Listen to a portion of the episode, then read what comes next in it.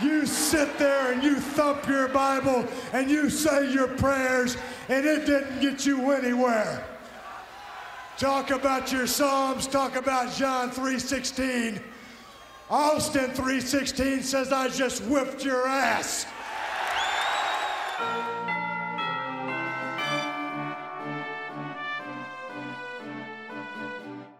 I'm Luke Summerhays, and I love Gulpin.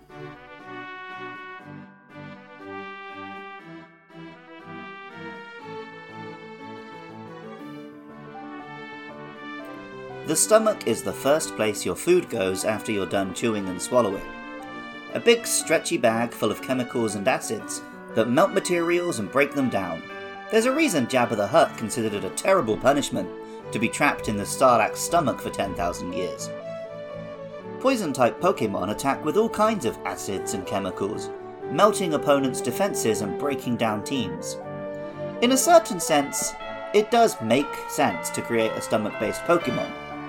On the other hand, though, it is incredibly weird to see a blobfish like disembodied stomach crawling around, making a menace of itself.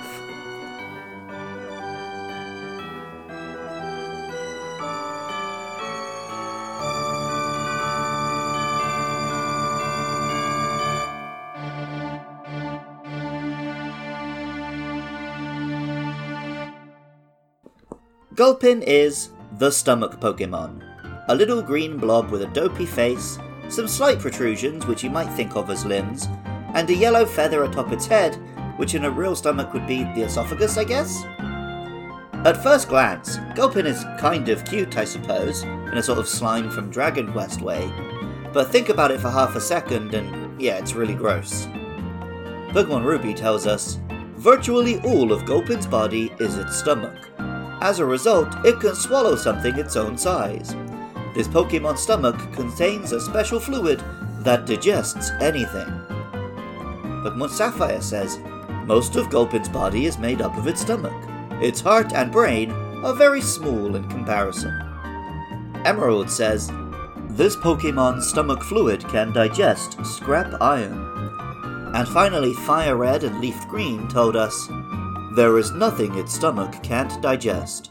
While it is digesting, vile, overpowering gases are expelled. So, this whole Pokemon is essentially a fart joke. The name Gulpin obviously takes gulp, as in gulping down food into one's stomach, and combines it with toxin, or maybe sculpin, the group of animals to which blobfish belong. The Japanese name is Gokurin, combining toxin this time with Gokuri, the Japanese onomatopoeia for swallowing. Gulpin have made a few anime appearances, usually causing a nuisance by appearing en masse and eating things, or more recently, sticking a large number of people and Pokemon together in a big ball and bouncing around. At level 26, Gulpin is able to make more than just a minor nuisance of itself when it evolves into Swalot. Swalot is a taller, purple blob with a slightly more humanoid form, perhaps now containing a full digestive tract rather than just a stomach. It has a diamond pattern running around its body and a kind of yellow mustache, much like the whiskers on some kinds of fish. Swalot, as the name suggests, can swallow a lot. Pokemon Ruby tells us when Swalot spots prey, it spurts out a hideously toxic fluid from its pores and sprays the target. Once the prey has weakened, this Pokemon gulps it down whole with its cavernous mouth. Sapphire tells us Swalot has no teeth, so what it eats, it swallows whole, no matter what. Its cavernous mouth yawns widely. An automobile tire could easily fit inside this Pokemon's mouth. And Pokemon Emerald tells us its powerful stomach acid is capable of digesting almost anything. The one thing in the whole world a Swalot can't digest is its own stomach. Its Japanese name is Marunoom, coming from Marunomi, or swallowing whole. In a little piece of self deprecating humour, Satoshi Yamamoto, the artist of the long running Pokemon adventures, represents himself with a little picture of a swalot. Pokemon Adventures is not read as widely as the anime is watched, but I really do recommend it. A much closer adaptation of the games, which actually brings in new protagonists each generation, allowing the others to age. It might be everything you wanted from young Ash Ketchum's escapades. Also, yes, famously, it has a couple of slightly quote unquote darker stories with zombies and, you know, Pokemon getting sliced in half, but uh, that was just the manga finding its feet, I think.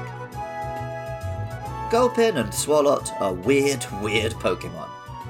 But between your cute, fluffy little creatures and your big dragons and your karate guys, I think you need some weirdos here and there. Music for Luke Loves Pokemon was composed by Jonathan Cromie. Artwork for the show is by Katie Groves. Writing, editing, and producing is all by me, Luke Summerhays, and costs are covered by my lovely supporters on Patreon. If you like this podcast, please rate and review on whatever podcast app you're listening through, and please tell your Pokemon loving friends. Podcast can be found on Twitter and Facebook at Luke Loves PKMN, so why not get in touch? The next two monsters are Carvanha and Wailmer, so please get in touch with your thoughts about those or any other monsters. Lastly, as I mentioned, this podcast is supported by Patreon. If you want to listen to episodes early and help keep the show hosted online, visit patreon.com slash podcastio podcastius. And if you have an idea for something I could offer that would make you interested in signing up, Twitch streams, Q&As, videos, or content on wider topics, please let me know. And even if you don't feel like doing any of that, thank you so much just for listening. I love Gulpin. And remember, I love you too.